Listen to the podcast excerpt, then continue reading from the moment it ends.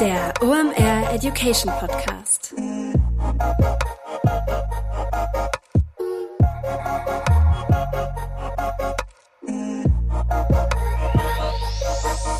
Es ist mal wieder Montag, Zeit für eine neue Folge OMR Education. Mein Name ist Rolf Herrmann, ich bin der Chefredakteur der OMR Reports.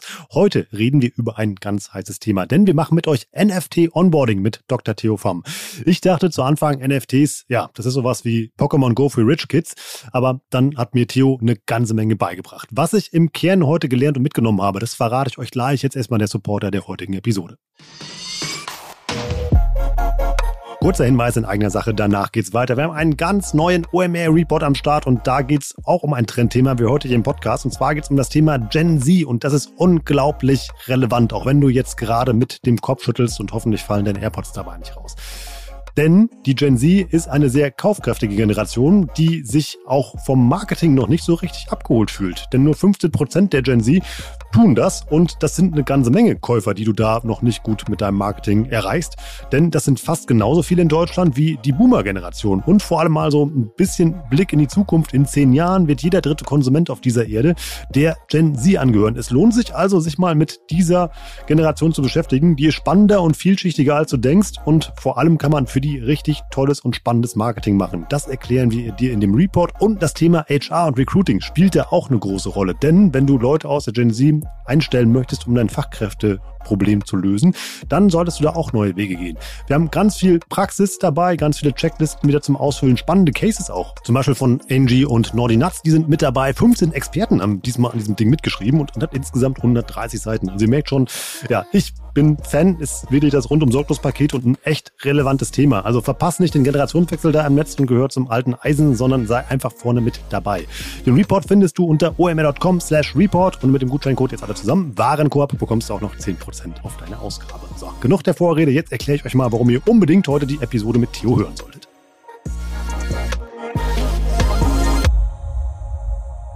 Worum geht es heute? Wir reden über NFTs. Jetzt kommt erstmal ein ganz wichtiger Disclaimer. Wir machen heute keine Anlageberatung, Investitionstipps oder ähnliches. Bei uns geht es um reine Wissensvermittlung zum Thema NFT. Also kein Investment, sondern Education machen wir heute hier. Okay, jetzt kann ich euch erzählen, worüber wir hier eigentlich reden. NFTs sind aus meiner Sicht gerade das Thema in unserer Bubble, wo die meisten Leute drüber sprechen, wo man aber gefühlt auch das größte Halbwissen im Markt hat. In jeder Prediction für das Jahr 2022 hat jeder, der irgendwie was auf sich hielt, NFTs reingeschmissen, aber erklärt, was man damit machen kann, haben die wenigsten. Deshalb dachte ich, nutze ich mal das Privileg meiner Stellung aus und lade mir jemand ein, der das erklären kann. Dr. Theo Pham, der war schon mal hier, denn ihr wisst, wenn es um Krypto, NFTs, Web 3.0 und solche Dinge geht, dann sollte man Theo ganz genau zuhören, denn der hat da richtig viel Ahnung von. Wir erklären heute erstmal die wichtigsten Grundbegriffe. Dann ähm, nehmen wir mal so einen NFT-Case auseinander, also den Board 8 Yacht Club. Ähm, der ist relativ bekannt, aber da kann man sehr gut diese Mechaniken, die hinter dem NFT stecken, verstehen. Und dann reden wir auch noch über Marketing. Das heißt eben halt, wie kann man mit NFTs heute schon Marketing machen? Da gibt es einen ganz spannenden Case von Adidas. Aus meiner Sicht haben die so dieses, ja, diesen Supreme Case ins Web 3.0 getragen und da verlängert. Richtig spannend. Ich habe unglaublich viel gelernt beim Gespräch mit Theo. War für mich immer halt auch so eine Art Crashkurs. Gebt euch das wirklich mal, denn NFTs sind eine Sache, über die man durchaus mal nachdenken kann und vor allem, was Theo da sonst noch so skizziert, was in diesem Web 3.0 los ist, das hat bei mir im Kopf wirklich so ein paar Türen aufgemacht. Also, genug auf die Folter gespannt. Wir starten rein in die Episode Onboarding NFT mit Dr. Theo Pham. Viel Spaß. Moin Theo, schön, dass du da bist. Hey Ralf. Ich freue mich richtig, denn ich werde heute eine ganze Menge lernen, denn wir reden über NFTs. Und ich habe unglaublich viele Fragen und ich glaube, einen, ja, nee, wahrscheinlich sogar den besten Experten im deutschsprachigen Raum dazu mal wieder überreden können, hier in diesen Podcast zu kommen. Ähm, deshalb mal in guter alter OMR, OMR Podcast Education Tradition. Sag mal, wer du bist, was du da machst und warum es einfach eine saugute Idee ist, mit dir über NFTs zu reden. Genau, also mein Name ist Theo Pham. Einige von euch kennen mich vielleicht von der letzten OMR Education Folge, wo wir auch sehr viel über Content gesprochen haben. Und ich glaube, einige Leute kennen mich vielleicht aus LinkedIn, wo ich eben viel über Social Media und E-Commerce eben erzähle. Und in den letzten sechs Monaten, lustigerweise, wer sich auch den Feed anschaut, da ging es eben vermehrt nur noch um NFTs, ums Metaverse und ums Web 3. Und ich glaube, das zeigt halt irgendwie auch, wie stark quasi das Thema eben auch im Zeitgeist ist, wie viel das, wie sehr das eben auch, ja, ich sag mal, klassische Marketer dann eben auch begeistert. Und das heißt, ich beschäftige mich nach wie vor natürlich sehr viel mit den Web 2 Themen. Jetzt sehen wir aber eben diesen Move in Richtung Web 3. Was bedeutet es für mich? Ich investiere selbst sehr viel in NFTs. Ich habe tatsächlich sehr viele Aktien, Amazon, Apple, Google, Microsoft, alles verkauft, um unter anderem in NFTs zu investieren. Okay. Habe da jetzt eben auch ähm, viele der bekannten Kollektionen gesammelt, wie Board Ape Yacht Club, Clone X, Cool Cats oder NBA Top Shot, über die wir nachher sprechen können. Ähm, ich habe ja meinen eigenen Podcast, wo ich allein dieses Jahr bestimmt 40 oder 50 Folgen zum Thema NFTs gemacht habe. Ich habe ein neu, neues Konferenzformat ins Leben gerufen, die Web 3, die sich eben auch ganz stark ums Metaverse und um NFTs dreht. Und ich habe die, ja, vor ein paar Monaten die größte deutschsprachige Discord-Community gegründet, ähm, wo mittlerweile fast alle Deutschen oder sehr viele deutsche ähm, NFT-Begeisterte sich dann eben dort äh, ja ansammeln, um einerseits über spannende Kollektionen zu sprechen, über Investments, aber eben auch darüber, wie man eben im Web 3 mit NFTs neue Produkte bauen kann, neue Experiences bauen kann. Und ich glaube, NFTs sind, glaube ich, aus zwei Perspektiven sehr interessant. Einerseits natürlich als Investmentklasse. Ne? Wenn man es gut macht, kann man da sehr viel Geld verdienen. Äh, man kann natürlich auch sehr viel falsch machen. Aber dann, glaube ich, ist es auch für Marketer extrem interessant, weil genauso wie im Web 2 eben Kanäle wie TikTok oder Instagram extrem relevant waren, hast du jetzt halt im Web 3 wieder neue Marketingkanäle, wie zum Beispiel Metaverse Experiences, NFTs oder eben auch Discord. Das heißt, heute mutet vielleicht NFT noch so ein bisschen an wie so ein Randthema, so ein bisschen was für Nerds, irgendwie aus dieser Krypto- oder Blockchain-Welt. Aber ich glaube, spätestens in ein, zwei Jahren wird eben NFT aus dem Marketing-Mix gar nicht mehr wegzudenken sein. Was man ja allein schon daran sieht, dass jetzt eben große Companies wie Adidas und Nike eben schon ganz stark jetzt in diesen Bereich reingehen. Und das ja nicht, weil sie jetzt irgendwie in Kryptowährungen investieren wollen, sondern weil sie es als ein ganz wichtiges Marketing- und Kundenbindungsinstrument sehen. Ihr merkt also schon, wie tief Theo damit drin ist. Eine Sache müssen wir vorher noch, glaube ich, offiziell sagen. Wir machen hier keine Anlage- oder Investmentempfehlung oder ähnliches. Wir teilen hier einfach gutes altes OM Education Fachwissen, ähm, damit ihr wisst, was NFTs eigentlich sind. Und genau das ist meine erste Frage. Wir wollen ja so ein Onboarding heute machen für alle Leute, die uns zuhören. Was ist ein NFT eigentlich, Theo? Genau, NFT steht ja für Non-Fungible Token, aber im Prinzip sind das digitale Güter auf der Blockchain. Und digitale Güter, die gibt es ja schon lange. Also jeder, der irgendwie Computerspiele spielt, der kennt das ja, dass er sich im Computerspiel irgendwelche Waffen oder Skins oder Anzüge eben kauft. Das Problem ist aber, wenn ich mir jetzt so einen Anzug in Fortnite kaufe, dann ist der quasi in diesem Fortnite-Ökosystem eben gefangen. Ich kann damit nichts machen, ich kann es nicht weiterverkaufen, es kann nicht im Wert steigen. Und wenn eben morgen das Videospiel eben die, ja, die, äh, ja, eben zumacht, dann ist mein Gegenstand eben auch weg. Und bei so einem NFT ist es eben so, dass es eben wirklich ein Gegenstand ist, ein digitaler.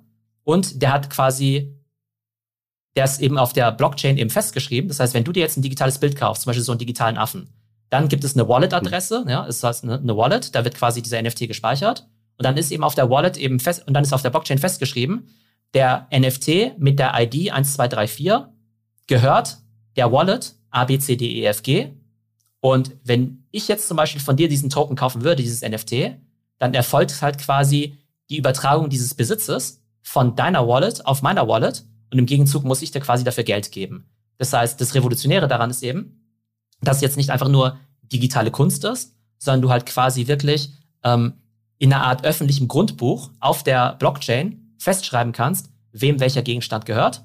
Und das zwar primär für digitale Gegenstände, aber es wird in Zukunft sicherlich auch viele Use Cases geben, wo du auch physische Gegenstände mit einem NFT verknüpfen wirst. Wie kann sowas aussehen? Nehmen wir mal an, Rolex bringt jetzt irgendwie eine Limited Edition raus. Und die haben jetzt irgendwie meinetwegen die hm. Rolex Daytona und die behaupten jetzt, es gibt nur 5000 Stück davon.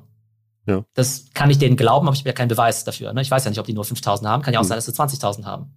Wenn sie jetzt aber sagen würden, zu jeder Rolex Daytona physisch gibt es auch noch eine digitale Abbildung, ein NFT auf der Blockchain.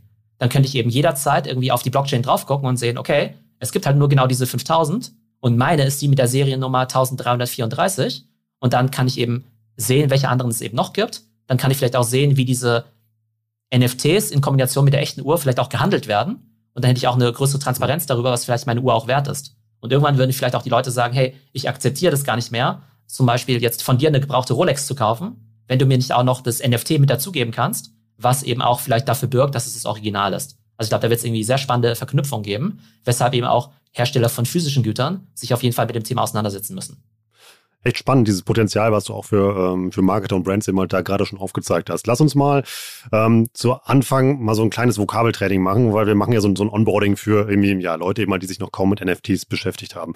Ähm, was eine Wallet ist, kann ich mir selbst erklären. Da speichere ich also meine NFTs drin und traden, den Begriff kann ich mir auch erklären, das heißt, ich handle damit. Ich habe mal noch so ein paar Begriffe mitgebracht, die wir mal erklären können. Was heißt Minten? NFTs werden ja in der Regel von irgendwelchen Studios oder Künstlern rausgegeben. Und der Mint-Vorgang bedeutet, dass eine Kollektion neu rausgegeben wird und du sozusagen der Erste bist, der das eben kauft. Ne, das heißt, wenn Rolf jetzt ein neues NFT rausbringt, irgendwie, weiß nicht, du machst jetzt irgendwie Bilder von, weiß nicht, du hast irgendwie Bilder geschossen vom äh, Hamburger Hafen und sagst, da gibt es jetzt eine Limited Edition, davon gibt es jetzt irgendwie 500 Stück, dann stellst du die quasi auf einer Plattform aus oder auf einer Online-Galerie. Und wenn ich quasi der erste Käufer davon bin, dann minte ich die quasi. Aber ich kann quasi im Nachgang das eben auf Marktplätzen wie OpenSea verkaufen. OpenSea ist quasi wie das eBay für NFTs. Und das wäre dann quasi der Sekundärmarktplatz. Aber Minden beschreibt wirklich so den mhm. Vorgang, dass sozusagen äh, der Künstler oder das Studio das NFT in die Welt setzt und derjenige, der sozusagen das Ding zuerst kauft, der macht eben diesen Mint-Vorgang. Was ist ein Drop? Ein Drop geht eigentlich ziemlich stark in die gleiche Richtung. Ne? Man kennt es ja von Sneakern, dass ja irgendwelche Sneaker gedroppt werden, also neue Kollektionen. Und wenn jetzt zum Beispiel ein Adidas vor kurzer Zeit eben seinen ersten NFT rausbringt, dann ist es eben der sogenannte NFT-Drop. Und dann haben sie gesagt, hey, wir haben irgendwie 20.000 Token, die kommen raus äh, Donnerstag 22 Uhr. Und im Fall von Adidas waren die auch innerhalb von ein paar Minuten dann auch schon gleich ausverkauft. Das heißt, äh, da mhm. versucht man natürlich im Vorfeld schon den Hype natürlich äh, zu entfachen, dass Leute eben schon heiß auf das Thema sind, über Social Media dann vielleicht auch schon äh, ja die Leute eben anzuteasern. Und dann kommt eben der Drop und dann idealerweise ist der innerhalb von Minuten ausverkauft. Aber es gibt auch durchaus Kollektionen, wo es ein paar Tage dauert oder die vielleicht auch niemals ausverkauft sind, weil einfach die Nachfrage nicht so groß ist. Was ist ein Scam? Ein Scam ist ein Betrug. Ja, und da gibt es leider viele schwarze Schafe in der NFT-Welt. Man muss sagen, NFT ist ein gigantischer Markt. Letztes Jahr gab es ein Volumen, glaube ich, von fast 30 Milliarden Dollar, was NFTs angeht. Also absolut crazy, was da abgeht. Das ist eine ja. Menge, ja. Und überall, wo es viel Geld gibt, gibt es natürlich irgendwie auch viele Betrüger. Gerade in so einem Markt natürlich, der halt mhm. halt irgendwie sehr unreguliert ist, der sehr undurchsichtig ist. Und dann könnte ich ja zum Beispiel zu dir ankommen, also wir werden ja nachher über diese Board Apes sprechen, aber die Board Apes sind ja diese ganz teuren digitalen Affen, von, von denen manche ja irgendwie mehrere hunderttausend Dollar kosten. Und jetzt könnte ich dir ja zum Beispiel eine Nachricht schreiben, als Unwissender, hey Rolf, ähm, es gibt jetzt irgendwie eine neue, Edition, eine neue Edition von den Board Apes, die kannst du, da gibt es morgen den Drop und du wurdest irgendwie ausgewählt oder du hast jetzt das Glück daran teilnehmen zu dürfen, ja, und du kannst es irgendwie für 100 Dollar kaufen. Dann sagst du vielleicht, boah, geil, ich habe ja gehört, diese Board Apes sind Hunderttausende von Dollar wert und ich kann jetzt irgendwie ganz früh am Drop teilnehmen von der zweiten Edition. Natürlich machst du da irgendwie mit und dann schiebst du halt irgendwie mir schnell irgendwie deine 100 Dollar irgendwie rüber oder vielleicht auch 1000 oder 5000 Dollar und das sind dann eben solche Scams. Das heißt, es gibt irgendwie ganz viele ähm, Fake-Kollektionen, Fake-Drops und so weiter, weshalb es eben ganz, ganz wichtig ist, dass wenn ihr jetzt zum Beispiel einen NFT von Adidas kaufen wollt, ihr auch nur quasi von den offiziellen Seiten kauft und nicht irgendwie einfach weil ihr irgendwo einen Link auf Social Media gesehen habt, wo es irgendwie zu einer Adidas-Kollektion äh, geht, dass ihr da einfach drauf geht und irgendwie kauft, äh, weil es eben genug Leute gibt, die quasi ja diese Kollektionsseiten auch faken können. Die Affen waren schon ein sehr gutes Stichwort, weil den Case finde ich sehr gut nachvollziehbar. Lass uns mal ein bisschen über die Board Apes sprechen und warum, äh, wenn ich sage, du kannst dir einen Affen-JPEG für 100 Dollar kaufen, du wahrscheinlich jetzt leuchtende Augen bekommen sagt, mache ich sofort. Genau, es gibt ja diesen Board Ape Yacht Club und das ist eben eine Kollektion von 10.000 Comic-Affen und die 10.000 Affen sehen aber alle sehr, die sehen aber alle unterschiedlich aus. Und das kann man sich so vorstellen, dass so ein Affe eben besteht einerseits aus seinem Fell, aus irgendwelchen Klamotten, aus einer Kopfbedeckung, aus einer Sonnenbrille vielleicht und aus einem Gesichtsausdruck. Und hm. wenn du halt diese NFTs generierst, dann sagst du als Künstler, okay, es gibt irgendwie zehn verschiedene Fellfarben vom Affen. Ein rotes Fell, ein goldenes Fell, ein grünes Fell und so weiter. Es gibt zehn verschiedene Sonnenbrillen, es gibt zehn verschiedene Gesichtsausdrücke, zehn verschiedene Klamotten und so weiter. Und dann schmeißt du es im Prinzip alles in einen Algorithmus rein und der generiert dir halt quasi so random halt irgendwie so 10.000 verschiedene Affen. Und die gibt's dann eben auch mit unterschiedlicher Seltenheit. Das heißt, es wird dann irgendwie hm. 1000 Affen geben mit einem braunen Fell und irgendwie nur 50 Affen mit einem goldenen Fell meinetwegen. Und die mit dem goldenen Fell sind eben besonders viel wert. Das Interessante ist aber, ähm, der Drop, über den wir ja gerade gesprochen haben, von Board Ape, der fand erst letzten April statt, ja? Also 30. April 2021 war das. Und damals kannte niemand das Projekt. Also seitdem gibt es das erst, also seit neun Monaten. Genau, es gibt es erst seit neun Monaten, ja. Und damals hätte jeder ja. Hinz und Kunz ankommen können und das Ganze minden können. Deshalb schon mal gut, dass wir das mhm. Vokabular mhm. haben. Jeder hätte es minden können, damals zu einem Preis von 0,08 Ethereum, was ungefähr ein Gegenwert von 200 Dollar ist, ja. Das heißt, für 200 Dollar hättest du damals mhm. einen Affen bekommen. Damals war dieses Thema NFT noch nicht so präsent. Das heißt, damals hätten die Leute vielleicht schon gesagt, ja, wie bescheuert. Ähm, warum soll ich denn jetzt einen Affen für 200 Dollar kaufen? Ja, da kann ich ja den Affen ja auch theoretisch, selbst wenn mir optisch gefallen würde, sagen dann die Skeptiker immer, Mensch, ja, den, ich könnte mir doch auch das Bild jetzt irgendwie abspeichern auf meinem Computer und mir einfach als Wallpaper einrichten. Das ist richtig. Ähm, aber du könntest auch theoretisch ins Museum gehen und die Mona Lisa abfotografieren und irgendwie als Wallpaper benutzen, aber sie gehört dir halt nicht, ja. Das ist also wirklich mit Kunst, wie so dieses Kunstverständnis, dass man halt das Original besitzt und dass es einem wirklich gehört. Genau, und du willst aus vielen verschiedenen Gründen das Original besitzen. Einerseits, weil du vielleicht emotional mhm. gerne der Besitzer sein möchtest. Auf der anderen Seite willst du vielleicht damit spekulieren und hoffst, dass es im Wert steigt. Und dann kannst du es natürlich mhm. nur machen, wenn du auch den Token besitzt und eben nicht nur dieses JPEG, nicht nur dieses Bild. Ähm, und mit mhm. diesem Token kann man auch noch eine ganze Menge andere Dinge tun. Zum Beispiel, du bist dann quasi auch noch Mitglied in so einer Art Social Club.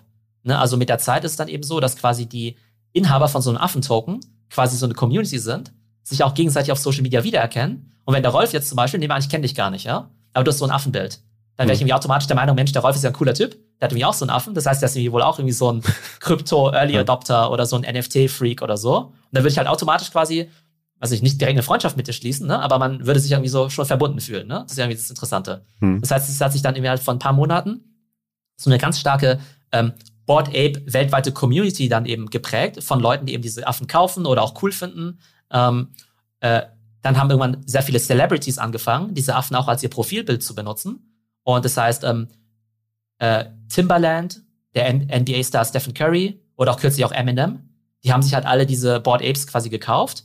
Die haben natürlich wiederum Millionen von Followern oder zig Millionen von Followern, die sehen das eben auch. Und damit ist halt quasi dieser Board Ape-Charakter innerhalb von neun Monaten total global gegangen, ist jetzt vielleicht so eine der wiedererkennbarsten, wiedererkennbarsten Figuren überhaupt auf der Welt. Und jetzt kommen wir eben zur Preisentwicklung. Damals hat eben jeder Board Ape erstmal 200 Dollar gekostet und du wusstest halt nicht, ob du jetzt einen seltenen kriegst oder so einen ganz normalen irgendwie, ja. Ähm, wenn du dann eben quasi, du mintest quasi diesen Affen für 200 Dollar und ein paar Tage später kommst du zum sogenannten Reveal. Das heißt, du kaufst im Prinzip erstmal so eine Art Lotterie los. Und dann wird quasi aufgedeckt nach ja. ein paar Tagen, ob du jetzt irgendwie den äh, goldenen Affen hast oder den normalen Affen, ja. Das ist halt schon mal das Spannende. Das ist halt mhm. schon total gamified, ja. Ähm, und jetzt ist es aber so, dass selbst der allerhässlichste Affe in Anführungszeichen, der am wenigsten seltene, mindestens 250.000 Dollar kostet, ja. Nach neun Monaten. Von 200 Dollar auf 250.000 Dollar. Das heißt, die Leute haben ihren Einsatz mehr als vertausendfacht.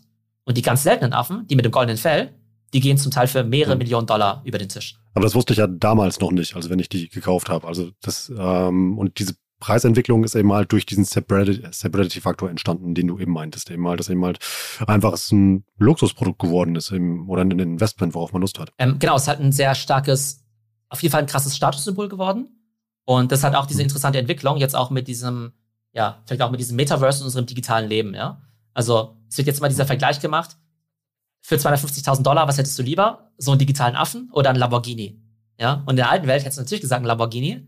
Aber jetzt gerade jetzt auch, ja. ähm, ich sage jetzt auch mal bei dieser, ich sag mal, äh, Generation Z oder dieser Krypto-Elite in Anführungszeichen oder Leute, die sich halt mit sowas gerne auseinandersetzen, die würden keine Sekunde drüber nachdenken und würden sagen, ja, natürlich will ich, will ich lieber so einen Affen haben. A, so ein hm. Auto verliert an Wert. Man glaubt aber, dass der Affe an Wert gewinnt. Zum anderen, wenn es hm. halt irgendwie darum geht anzugeben, was ja beim Lamborghini auch der Fall ist, ähm, wer kann meinen Lamborghini sehen? Der steht halt bei mir in der Garage und meine drei Nachbarn können das irgendwie sehen. Aber wenn ich halt quasi als Social Media Profilbild jetzt eben so einen besonders seltenen Affen habe, dann sehen es halt potenziell irgendwie Millionen von Menschen, ja. Und da ich ja auch beweisen kann, dass ich Eigentümer davon bin, weil es ja auf der Blockchain quasi eingetragen ist, ja, ist halt quasi das glaubwürdigste Flexen oder Angeben, ähm, was du irgendwie machen kannst.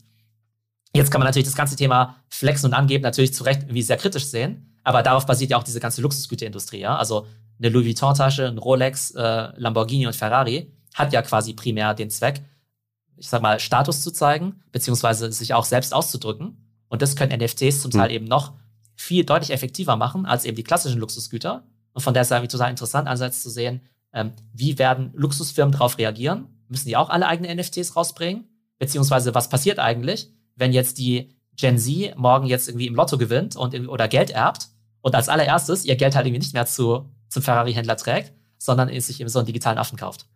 Wie funktioniert denn so eine Wertentwicklung? Du hast eben gesagt, das ist so eine Art eBay für NFTs. Ähm, lege ich da einen Preis fest und versteigere den dann an den Höchstbietenden, wenn ich den verkaufen will? Oder gibt es irgendwie eine zentrale Instanz, die den Wert eines, den Grundwert eines Affen festlegt? Ähm, genau, also im Prinzip, du hast diesen Affen irgendwann für 200 Dollar gekauft und dann kannst du den eben bei OpenSea, eben diesen Marktplatz einstellen, zu einem beliebigen Preis. Du kannst den jetzt auch sofort für eine hm. Milliarde Dollar einstellen und wahrscheinlich wird den halt niemand kaufen.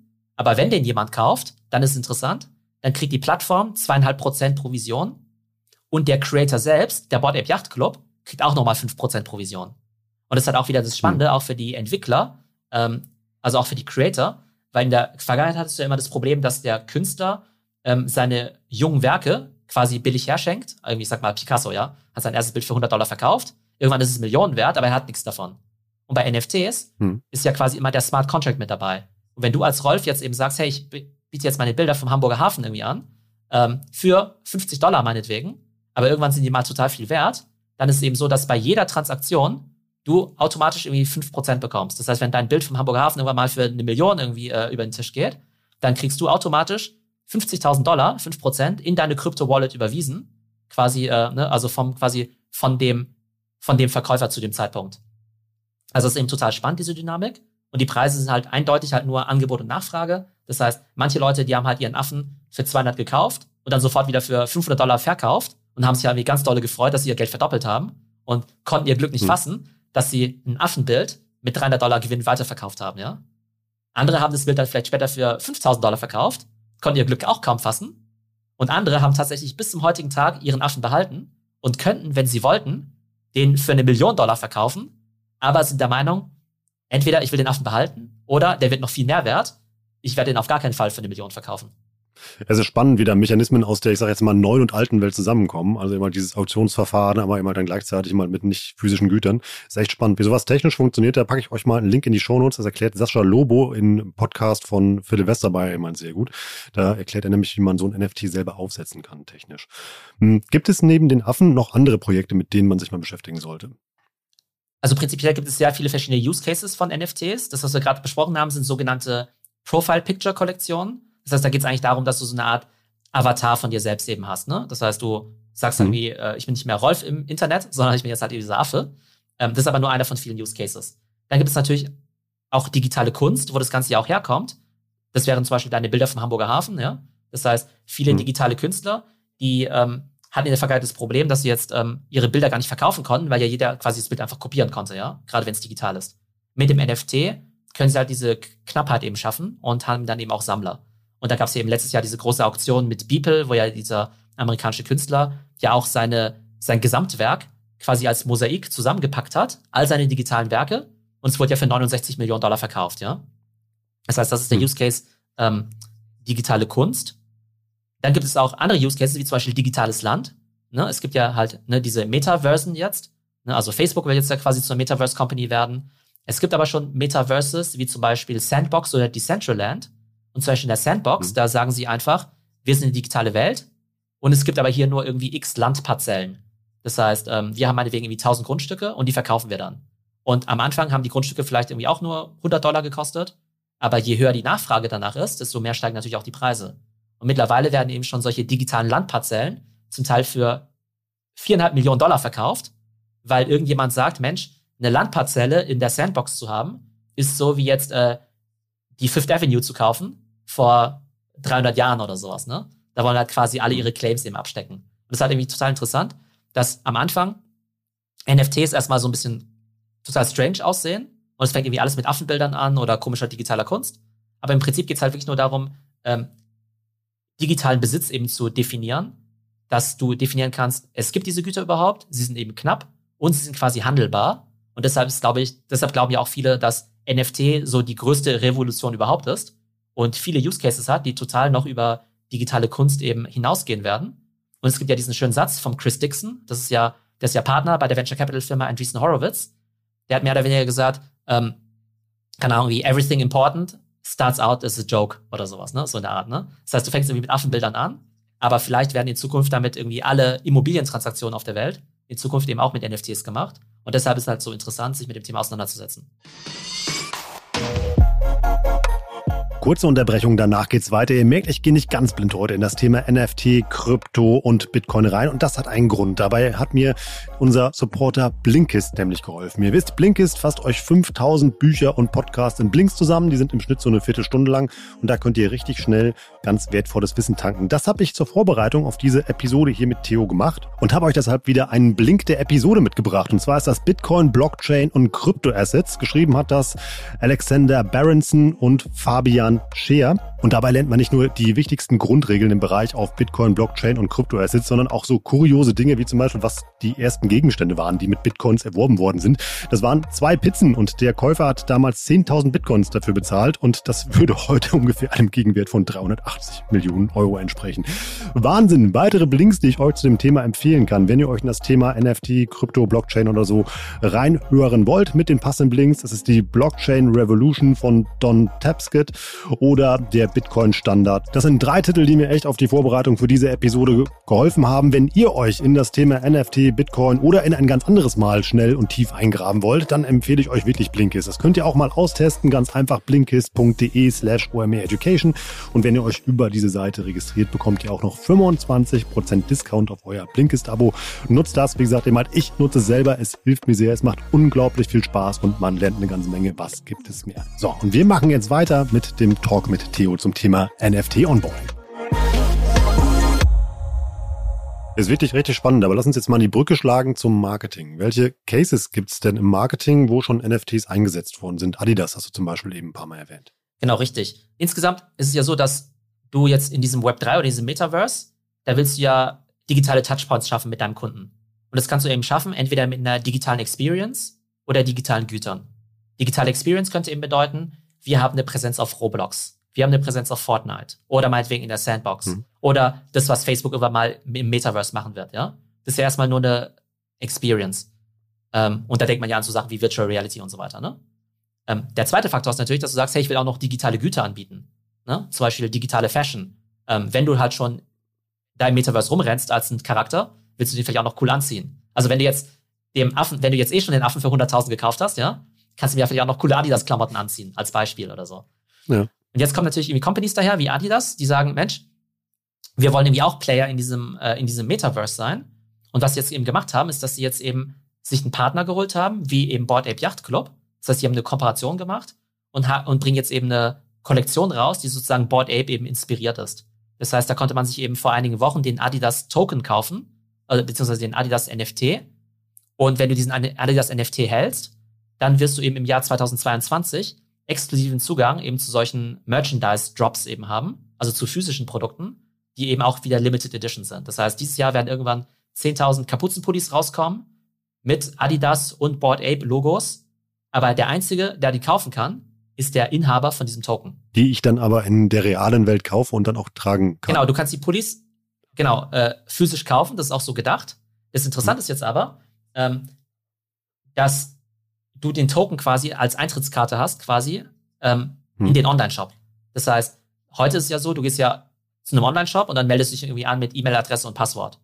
Auf diesen ganzen Web3-Webseiten hm. ist es so, dass du dich halt mit deinem Token und deiner Crypto-Wallet anmeldest. Das heißt, du connectest dich jetzt irgendwie mit dem Adidas Online-Shop, was ich in fünf Monaten, wenn es diesen Job gibt, wirst du auf die Adidas-Webseite gehen und dann wird eben nicht nach deinem Username und Passwort gefragt, sondern connecte deine Wallet. Dann wird irgendwie da reingeguckt und dann wird eben geguckt, okay, hat Rolf jetzt diesen Token, ja oder nein? Und wenn du eben den Token nicht hast, dann heißt es, okay, du kannst hier leider nicht rein. Du kannst jetzt auch nicht diesen, äh, diesen, äh, diesen, ähm, diesen, diesen äh, Hoodie kaufen, ja? Und jetzt könntest du an der Stelle aber mhm. sagen, Mensch, ich habe da zwar damals diesen Job verpasst von Adidas, als es diesen Token für 100 Dollar gab. Jetzt gehe ich aber auf OpenSea, auf den Sekundärmarktplatz und kaufe mir nur den Token, um halt quasi jetzt irgendwie Zugang zu dieser Kollektion zu bekommen. Mittlerweile ist es aber so, mhm. dass der Token, der ja von Adidas gedroppt worden ist, ich glaube anfänglich für so ein paar hundert Dollar oder so. Ähm, der wird jetzt auf OpenSea für zum Teil drei oder 4.000 Dollar gehandelt. Das heißt, da gibt es irgendwie Leute, die kaufen sich für 3.000 Dollar diesen Adidas-Token. Und ich glaube, die gleichen Leute würden noch nicht mal für 100 Dollar jetzt in den Adidas-Laden gehen, um sich da irgendwelche Sachen zu kaufen.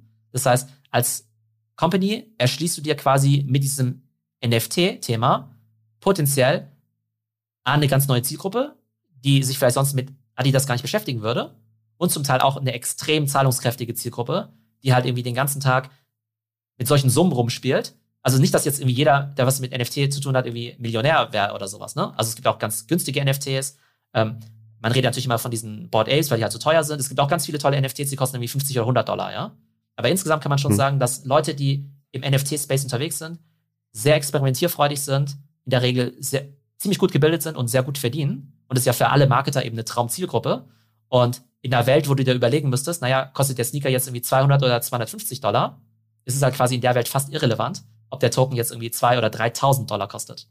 Ist mega spannend eigentlich. Also diesen Adidas-Case, den du eben beschrieben hast, das ist ja eigentlich die ähm, ja, Meta-Version des Supreme Cases, ähm, den man ja mal ja so kennt.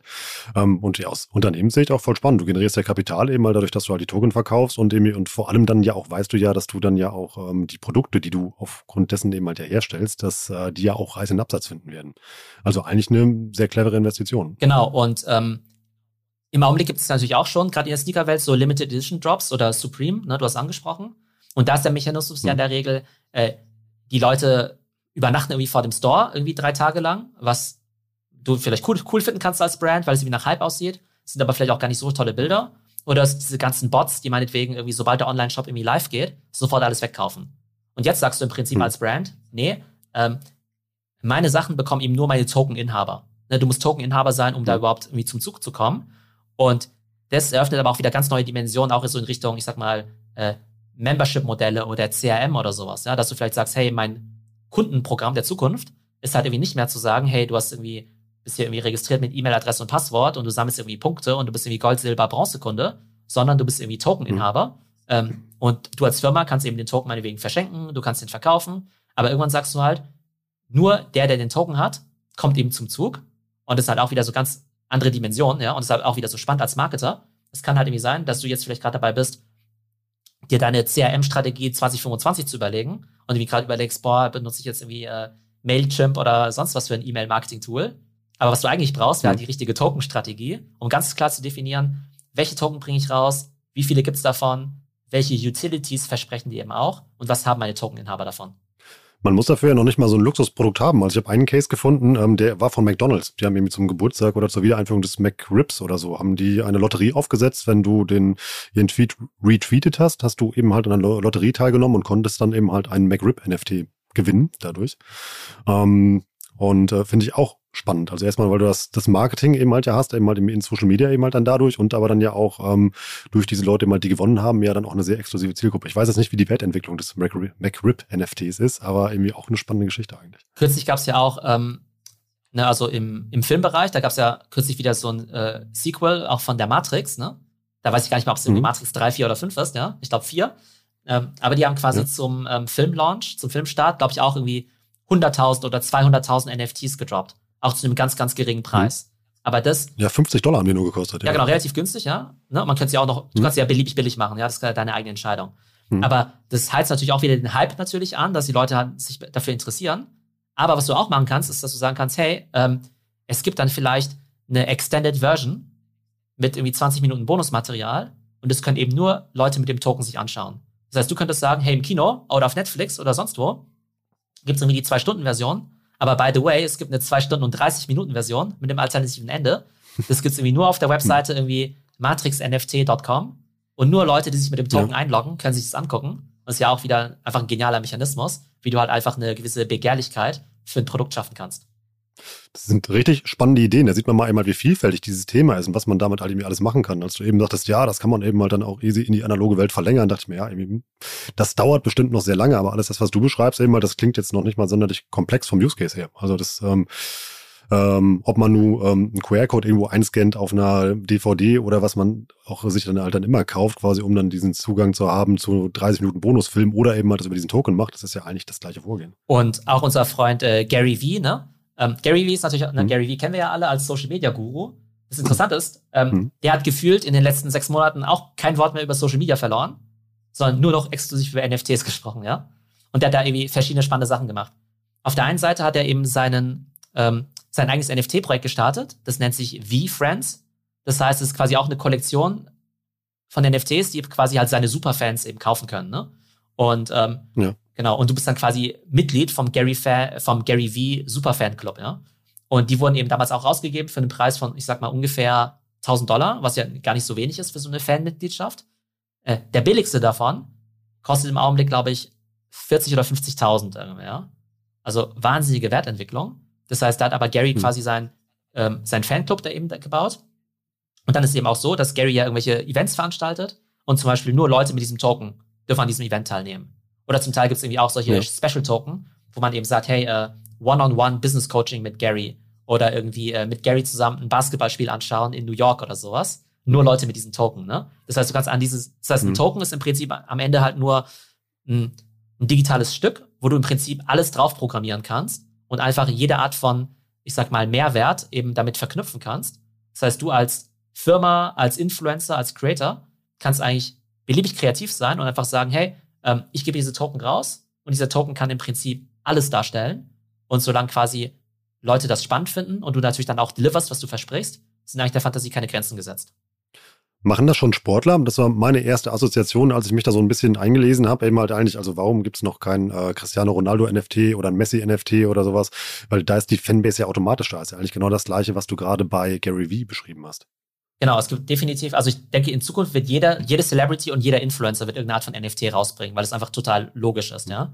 Ähm, es wird ja irgendwann auch Plattformen geben, wie zum Beispiel von Shopify, dass irgendwie jeder Mensch ohne Programmierkenntnisse sofort ein NFT machen kann. Ja? Das heißt, du musst nicht irgendwie jetzt groß Blockchain-Programmierung können müssen und sowas. Ne? Es wird immer einfacher werden. Und ähm, es gibt definitiv schon solche Sportler-NFTs. Ich glaube, das ist immer so ein bisschen die Frage, wem die Rechte irgendwie gehören. Ne? Also darfst du jetzt sozusagen hm. als Sportler selbst ein NFT rausbringen oder musst du das irgendwie mit der Premier League oder der DFL oder sonst wem irgendwie abklären oder der NBA oder NFL. Hm. Ähm, aber Stephen Curry zum Beispiel, hat kürzlich, also der Basketballspieler, hat kürzlich irgendwie den Rekord geknackt für die meisten Drei-Punkt-Würfe in der Geschichte der NBA und hat dann eben auch zu dem Anlass ein besonderes NFT rausgebracht, was sich eben seine Fans kaufen konnten, ja. Und ähm, gerade in der Sportlerwelt gab es ja schon immer irgendwelche äh, unterzeichneten Basketballkarten, Sammlerkarten, Trikots, äh, getragene Schuhe von Michael Jordan oder sonst was. Und die kannst du jetzt halt im mhm. Prinzip durch NFTs ersetzen, ähm, wo es ja sozusagen auch viel transparenter ist, ob das Ding jetzt echt ist oder nicht, weil es eben auf der Blockchain ist. Aber ob jetzt irgendwie das ja. Paar Schuhe von Michael Jordan mit der Unterschrift jetzt wirklich von ihm getragen wurde, das weiß ich am Zweifelsfall nicht, wenn ich mir jetzt so ein Ding auf äh, Ebay kaufen würde. Weil du eben die Bildrechte ansprachst, das äh, hatte ich bei dir gelesen, dass äh, die Rechte an deinen Affen dir auch gehören. Das ist ein extrem spannendes Thema. Jeder, jeder Creator, der jetzt zum Beispiel eine Kunst auf den Markt bringt, der kann im Prinzip ja. selbst bestimmen, wie restriktiv er mit den Rechten ist oder nicht. Das heißt, Du könntest jetzt, ne, um wieder auf dein Hamburger äh, Hafenbild zu kommen, du könntest jetzt sagen, hm. ihr könnt es kaufen, aber ihr dürft es niemals verwenden. Oder du könntest sagen, nee, es kann ausstellen, wer möchte, weil das trägt ja auch wieder zur Bekanntheit der Kollektion eben bei. Ne, dass du sagen könntest, hey, Leute ja. können es meinetwegen ihre eigene Ausstellung machen und damit irgendwie Geld verdienen. Und du findest es irgendwie ganz prima, ähm, weil das dann quasi dadurch bekannter wird. Oder du könntest irgendwie sagen, nee, das ist irgendwie mein Bild. Ich bin der Urheberrechtsbesitzer und äh, niemand darf irgendwie damit Geld verdienen. Bei Board Apes ist es jetzt so, dass sie sagen, hey, ähm, jeder darf diese Affen verwenden. Sie dürfen nur nicht den Namen Board Ape verwenden und sie dürfen nicht das Logo verwenden. Aber im Prinzip, wenn du diesen Affen kaufst, ist halt so ähnlich wie wenn du jetzt, irgendwie so äh, äh, den Hulk kaufen würdest oder Spider-Man und quasi halt das Bild von Spider-Man ja. immer benutzen dürftest. Und was jetzt eben passiert ist, ist, dass jetzt Leute kleine Startups machen, die halt quasi mit der Bekanntheit der Affen spielen. Es gibt jetzt zum Beispiel eine, eine hm. Kaffeemarke, die heißt dann wie Board Coffee oder sowas, ja wo dann halt quasi echt ja. wie bei so einer Lifestyle-Kaffeemarke, halt irgendwie so coole Hipster-Verpackungen und so weiter. Aber statt irgendeinem Logo ist dann halt irgendwie genau dieser eine Affe drauf, meinetwegen mit dem roten Fell und dem Sombrero oder mit dem Cow Cowboy-Hut oder sowas, ja. Das ist dann der Board Ape ja. Nummer 3458 oder sowas, ne? Und das heißt, da hat sich hm. im Prinzip in diesem Board Ape Ökosystem hat sich jetzt irgendwie so eine Vielzahl an kleinen Mini-Brands eben aufgebaut. Manche Leute machen eine Kaffeemarke, die anderen machen irgendwie eine Burgerbude, die nächsten machen einen Comic, die nächsten machen einen Film draus, so dass im Prinzip hm. die Franchise der Board Apes nicht irgendwie zentral gesteuert wird, irgendwie von der Entwicklerfirma, sondern die im Prinzip sagen, hey, jeder kann im Prinzip jetzt die Board Ape Franchise voranbringen. Und wenn sie Pech haben, wird es natürlich irgendwie nur für Quatsch irgendwie verwendet. Das willst du ja vielleicht auch nicht. Aber im besten Fall hast du natürlich eine coole Community von total unternehmerischen Leuten, wo du sozusagen jetzt irgendwie äh, 10.000 Leute hast, die quasi deine Gesamtbrand nach vorne bringen, was natürlich ein total genialer Ansatz ist. Ja, ist interessant, wie gesagt, immer, dass die, deine Affen dann mehr oder weniger schon so eine Art ja, oder Influencer werden könnten, so für sich dann schon selber. Und dass du dann irgendwie Creator hast ähm, oder eben mal zumindest ja mal irgendwie Bilder, die du dann ja auch ähm, ja, an andere Menschen ähm, ja, vermieten kannst oder immer Produkte damit kreieren kannst. Plakatives Beispiel. Also tatsächlich gibt es jetzt ja schon ähm, Companies, also Musikstudios, die kaufen sich mehrere Affen zusammen um halt quasi die Affen als Band rauszubringen. Ja, also so richtig große Musiklabels. Ja, ich glaube auch, auch ja. ich glaube auch, ich weiß gar nicht, wer es ist. Ich glaube auch Timbaland zum Beispiel. Ne? Timbaland hat sich auch so einen Affen gekauft. Mhm. Ähm, der hat jetzt quasi so eine neue, ähm, der jetzt quasi auch macht auch ein Musikprojekt raus. Ja, Eminem hat sich mhm. letztens einen Affen gekauft, ja, so ein Board Ape, ja, der ja. zufällig halt so aussieht wie Eminem, ja, eher mit einem helleren Fell und einer Goldkette und so weiter. Mhm. Ähm, aber auch ein ganz, mhm. ja, Beispiel, nehmen wir an, ich bin jetzt Steuerberater und ich möchte mich fokussieren auf Steuerberater für Krypto Und wenn ich halt irgendwie äh, äh, Theo Pham bin, dann kennt mich halt irgendwie niemand. Oder wenn ich irgendwie so Michael Müller bin oder so. Wenn ich jetzt mir aber diesen Affen kaufe und jetzt sage, hey, ich bin jetzt im Steuerberater für Krypto, habe ich Instant Credibility mhm. in der Community, Instant Wiedererkennungswert, also keine Werbekampagne, kein Firmenschild, keine Visitenkarte, könnte quasi das an Visibility für mich erzeugen, wie es sich jetzt eben diesen Affen zu kaufen, ja. Das heißt, die Leute, die sich halt damals diesen Affen für 500 Dollar gekauft haben, die haben ja eh ausgesorgt. Aber es könnte total rational sein für eine Company, selbst jetzt noch zu sagen, ich kaufe mir jetzt so einen Affen für 200.000 Dollar als eine Art Marketing-Invest, weil bevor ich mir jetzt selbst meine mhm. Marke mhm. aufbaue als der Krypto-Steuerberater oder die neue Krypto-Kaffeemarke, ähm, stehe ich doch lieber auf den Schultern der Giganten beziehungsweise der Affen und profitiere von deren positiven Image ähm, und bin einfach Teil des Ganzen. Oder ich gebe dir halt Geld, dass ich der, die Bilder deiner Affen benutzen darf. Kann ich auch machen. Genau, das gibt es mittlerweile auch. Genau, das gibt es mittlerweile auch. Ganz spannendes Projekt. Ähm, es gibt gerade jemanden, der quasi einen, es gibt quasi gerade einen Affen, der quasi seinen eigenen Affen jetzt quasi als ähm, Buchautor quasi vermarktet. Ne, das ist wie so ein Charakter, der ist wie ja. Jenkins de Valet oder sowas, ja. Ähm, das heißt, da wird einfach ein fiktiver Buchautor quasi geschaffen. Und der schreibt jetzt ein Buch mit Affen. Aber in diesem Buch müssen ja auch andere Affencharaktere vorkommen. Und ich habe jetzt tatsächlich die Rechte von meinem Affen. Ich besitze ja auch irgendwie zwei von, äh, also gibt so quasi so Mutantenaffen. Ähm, ich habe quasi zwei, mhm. die Rechte von zwei meiner Affen quasi an diesen Autor übertragen. Und wenn das Buch jetzt zum Beispiel, keine Ahnung, eine Million Dollar Gewinn macht und in Summe haben aber quasi tausend Affeninhaber quasi ihre Affenrechte da quasi mit übertragen und die finden auch in diesem Buch statt oder in diesem Comic, dann wird halt quasi der Gewinn durch tausend halt geteilt. Das heißt, irgendwann in ein paar Jahren taucht vielleicht eines Tages irgendwie eine ja, Tantiemenzahlung in meiner Crypto-Wallet irgendwie äh, auf, weil ich irgendwie in 2021, 2022 irgendwann mal quasi die Rechte meines Affen für dieses spezifische Projekt mal lizenziert habe. Also total abgefahren. Man merkt und sieht auch eben halt deine Begeisterung für dieses Thema und vor allem auch eben halt für die Community, die dahinter steckt. Du hast aber jetzt an vielen Stellen schon mal ähm, ja, so einen Ausblick ähm, durchblitzen lassen. Vielleicht kriegen wir das, das nochmal gesammelt. Was glaubst du oder wie glaubst du, entwickelt sich das Thema so in nächster Zeit weiter? Also alles das, was wir gerade besprochen haben, ist in den letzten sieben Monaten passiert. Das finde ich ja halt noch so unglaublich. Halt von dem Launch von so einem Projekt bis, ähm, ja, wenn man jetzt darüber redet, hört sich das an, als wären das schon irgendwie gefühlt zehn Jahre mit diesen ganzen Entwicklungen, die da passiert sind. Ähm, was passiert in den nächsten sieben Monaten, Theo? Genau, vielleicht auch noch um es als Perspektive zu rücken. Ähm, OpenSea, dieser Marktplatz, der hat im letzten Januar acht Millionen Trading-Volumen gemacht. Der wird diesen Januar vermutlich vier Milliarden machen. Also eine Ver-500-fachung innerhalb von zwölf Monaten, ja.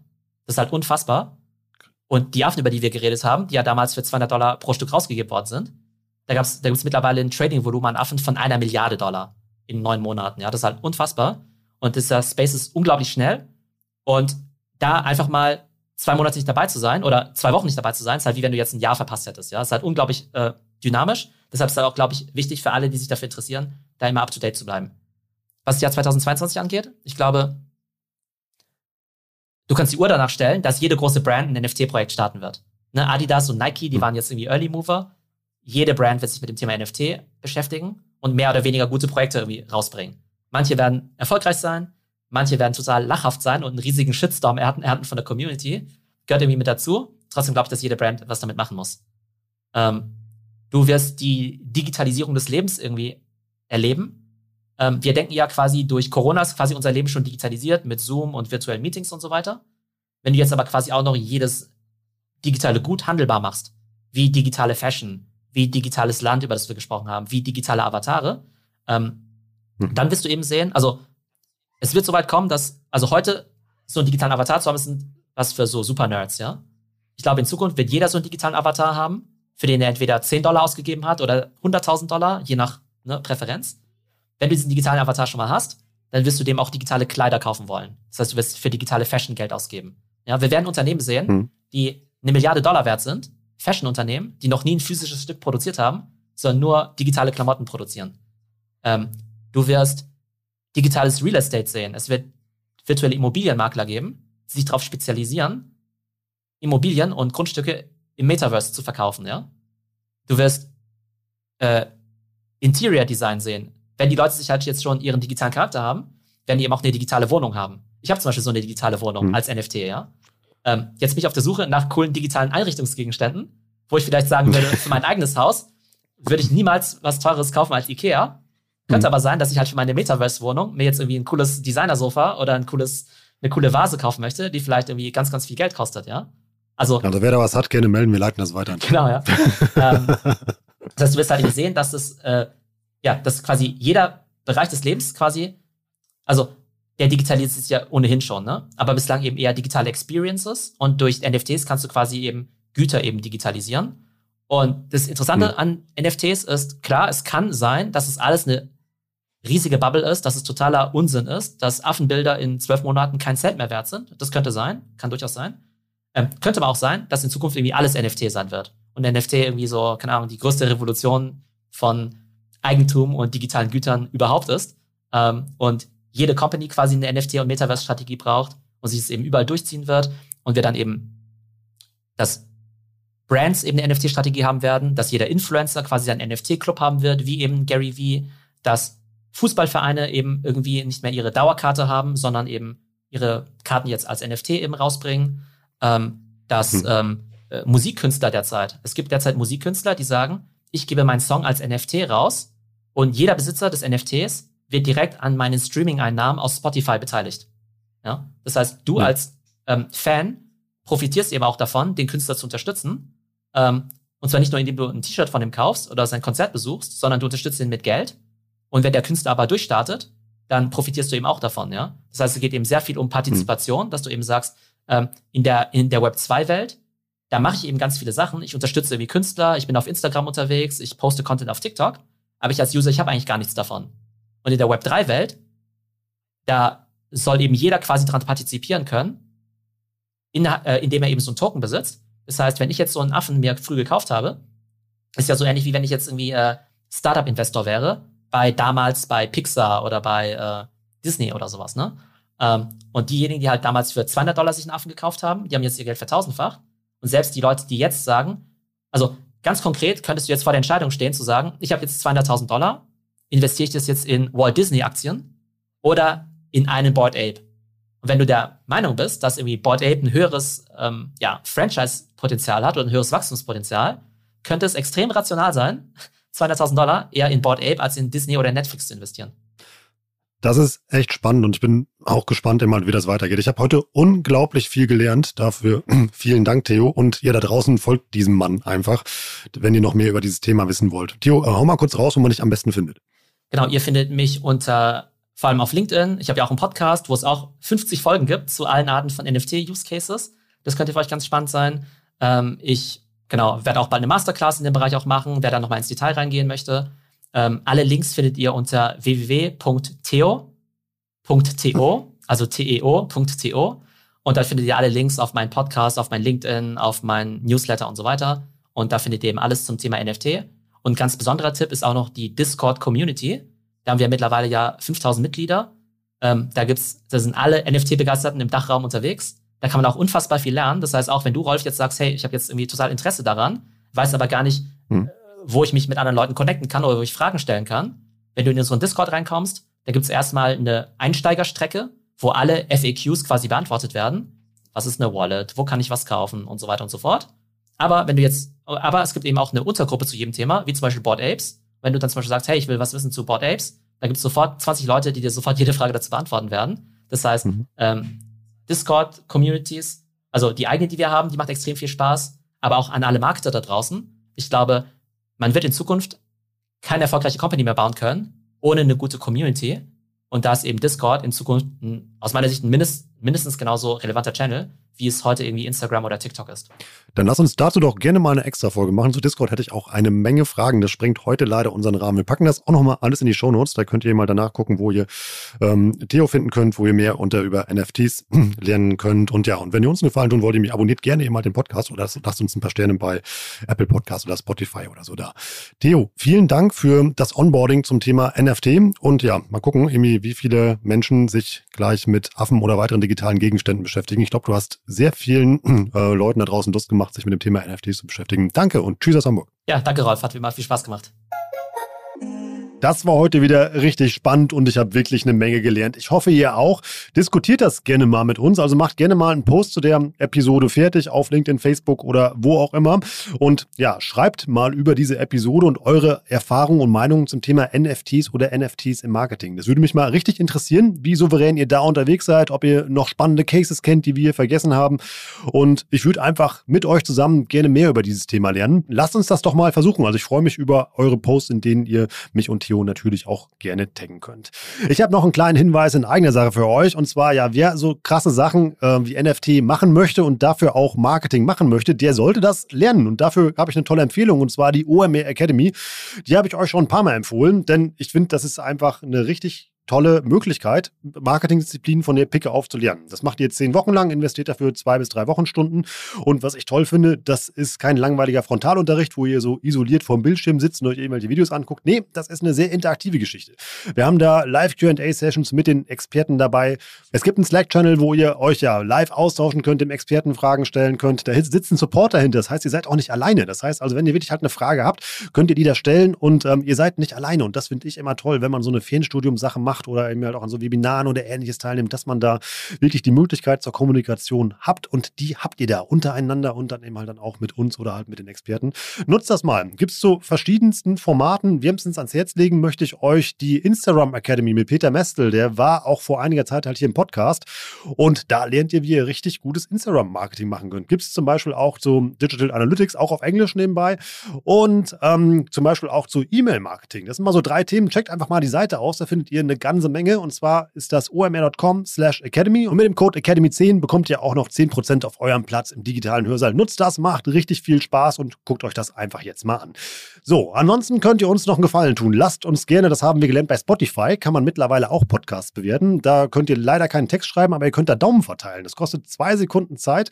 Einfach mal Daumen hoch verteilen, hilft uns richtig über Spotify mehr Leute zu erreichen. Und wer uns bei Apple Podcast supporten will, der gibt uns da fünf Sterne, schreibt am besten noch einen kurzen Kommentar dazu. Das freut nicht nur mich, sondern auch das ganze Team. Oder noch viel besser, mach einfach einen Post zu dieser Episode fertig. Tag in dem Fall Theo und mich da drin oder das Education Team oder wen auch immer und sag einfach mal, was du von diesem Format, von dieser Episode hältst und warum du dir das anhörst. Das hilft uns richtig, noch mehr Leute damit zu erreichen und es vor allem auch immer schön zu wissen, wer das gerade hier beim Sport machen, beim Kochen, beim Aufräumen oder was auch immer hört. Ich kann noch spoilern, wie wir nächste Woche weitermachen. Da wird es wohl eine neue Think with Tarek Episode geben und mit Gast. Also Tarek ist nicht allein alleine da. Spannendes Thema, spannende Gästin. So viel spoiler ich, worum es genau geht. Dafür müsst ihr nächsten Montag wieder einschalten. Ich bin Rolf. Das war OM Education für heute. Tschüss aus Hamburg. Ciao, ciao.